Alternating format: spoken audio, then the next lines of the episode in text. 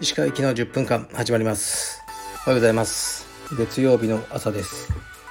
東京は涼しいですね。はい。じゃあ、えー、今週も割と忙しそうなので頑張ります。えー、っとレターいきます。月曜の朝からクレームいただいてます。はい。いつもありがとうございます。え、女性会員さんが化粧を落とさないで参加するのがとても苦痛です、え、ファンデーションが道着につくこともありますし異性の会員から注意するのは気が引けます。先生方は注意しないのでしょうか。それこそ女性女性の先生もいる道場ならなおさら注意すべきではないでしょうか。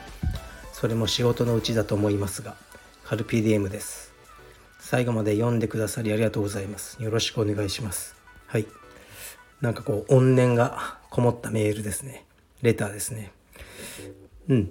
まあね、ファンデーションとかはね、つけないのが常識だと思うんですけど、そうしてない人がいるんだったら、ね、各支部のインストラクターとかね、道場オーナーに言ってください。僕に言われてもね、もうどこの支部のことかもわからないし、まあこれ、まあこういうやって今読んでるから、聞いてる支部長が確認とかしてかもしれませんけどそれもしないかもしれないから直接言っていただければ対応すると思います。もうね支部も今20以上あるしこれからもっと増えると思うんで全部ねこういう事例を僕が対応することはできないですね。電話が壊れた、ね、自分の携帯がソフトバンクと思ったらそのね販売店とかねに問い合わせするのがよくて。孫正義さんのねツイッターにこうあの書いてもあんま意味ないんですよね。だから、えーと、各支部であのお願いします。はい。次いきます。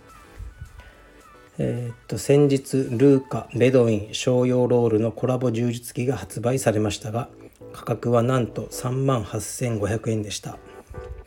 アルビノプレットカルペディエムのコラボ道着も2万6400円ですがやはりコラボ道着はどうしても価格が高くなってしまうのでしょうか。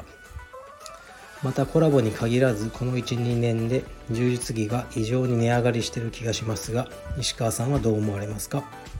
カルペディエムの道着は送料込みで1万5000円ということであれだけデザインの完成度が高い道着を安価で着れるカルペディエムの会員さんが羨ましいです。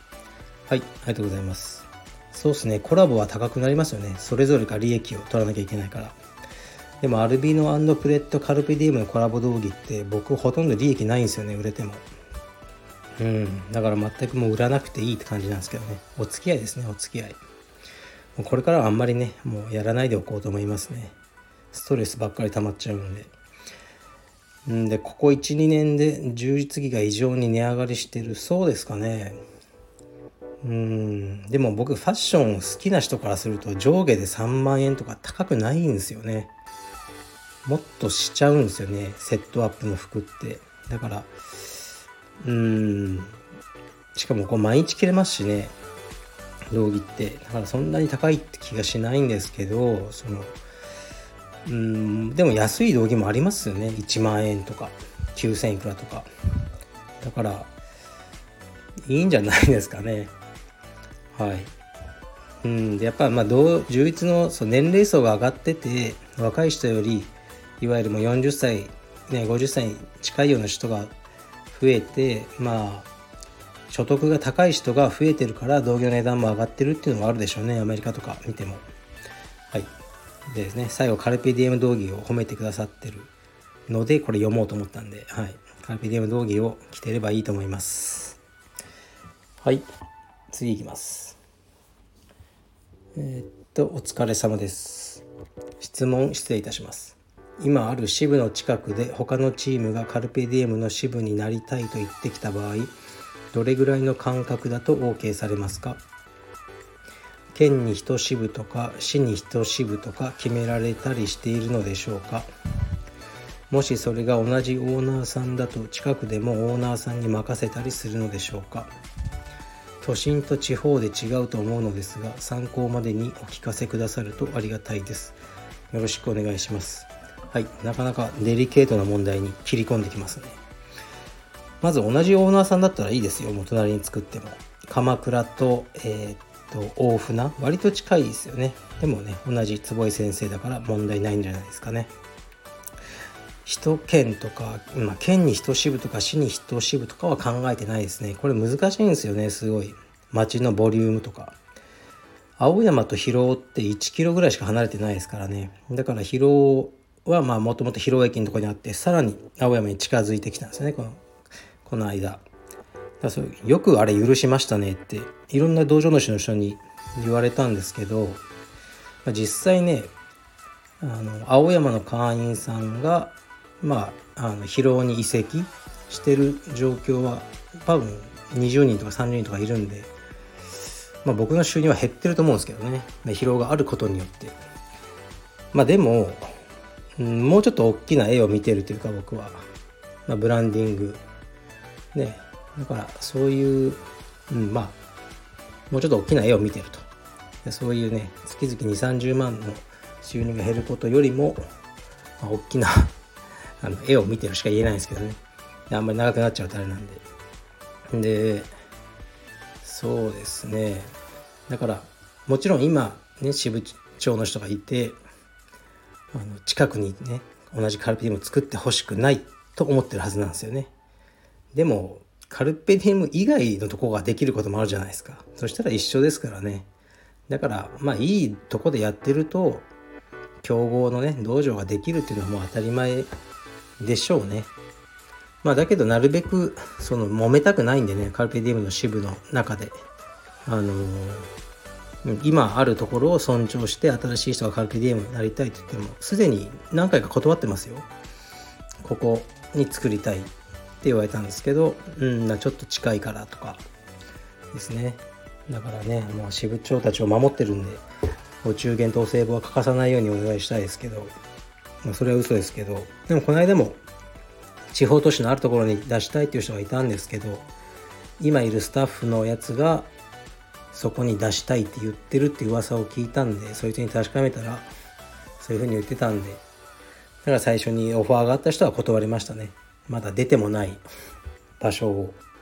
やっぱり今いるスタッフがの独立とかは最優先でうん助けてあげたいなっていうのがあるんでっていう感じですかね。だからあの決められた感覚とかないんですよね。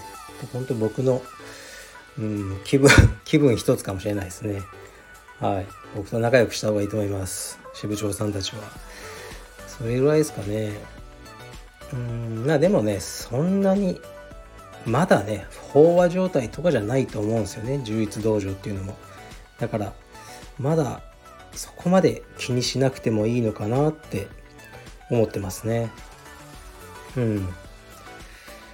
そうっすね。まあでもね本当にこの会費ベースの収入というのがあるからこういうことでねいろいろこう揉めちゃったりするんですよね。ここに支部ができた、ね、20人ぐらい移籍しちゃったね急に自分の収入が減ったっていうね。もうそういう生活をやめたいんですよね僕は。うん。本当に。でまあ実際僕はあんまりそうじゃないですよね。アパレル、まあ、ぶっちゃけもう毎月のそのオンラインっていうかアパレルの収入って収入というかね、まあ、売上だけで言うともう僕は会費とあんま変わんないんですよね。だからもう会費会費ね、もう入会をなるべく入会させろキャンペーンだ。もうそれね、もう嫌なんですよね。疲れましたね。もう何十年もやってきて。だから僕はそういう世界からは抜け出そうと思ってるんですけど、まあうんまあ、普通の道場はそうですからね。だから、まあ、もちろんそれは大事にしてあげるんですけどなかなかね厳しいと思いますね。だからこれから道場を開く若い人とかたまに相談来るんですけど会費収入以外の収入を何か確保しないともう苦しいですよと、うん、思いますしうんまあこれがいいことかどうか分かんないですけど実際カルペディウムのオーナーはその柔術以外のビジネスをやっててオーナーねそっちの本業があり充実もやってる人が多いんですね。これねいいことだと思うんですよね。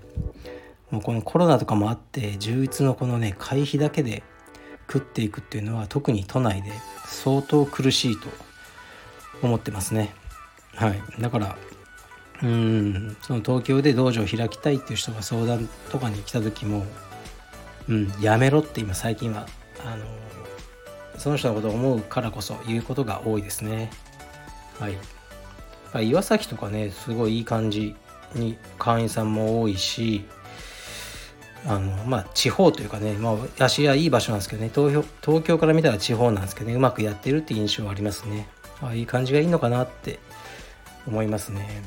うん。そう岩崎といえばねそうあのオンラインストアというか道着とかこうあの最近こう見てるとねお買い上げいただいた人住所がね神戸ってめちゃくちゃ多いんですよだから多分あの芦屋の生徒さんがご購入されてるんですよね。で、インスタとか見ても、商用ロールとかよりもカルペディウム道着を着てらっしゃる方がすごく多いんですよ。これがね、僕は本当に嬉しいんですよね。まあ、売上云々の話じゃなくて、あのまあ、僕はちょっとね、カルペディウムそのなんか作った人なんであれなんですけど、僕がもしどっかの道場の生徒だったら、で、そこの道場が好きなら、そこの道場の刺繍が入った道着を僕は着るでしょうね当然。うん。だかまあ買えって言ってるわけじゃないですよ、まあ、僕はそういうメンタルだったって話ですね。だからなんかまあ岩崎っていうのは良くも悪くもチームっていうのをすごく出すやつなんですよね。まあそれでなんかまとまってるんだろうな道場が。そのカルピディエム愛で。そういうのを感じる次第です。頑張ってください岩崎くん。はい失礼します。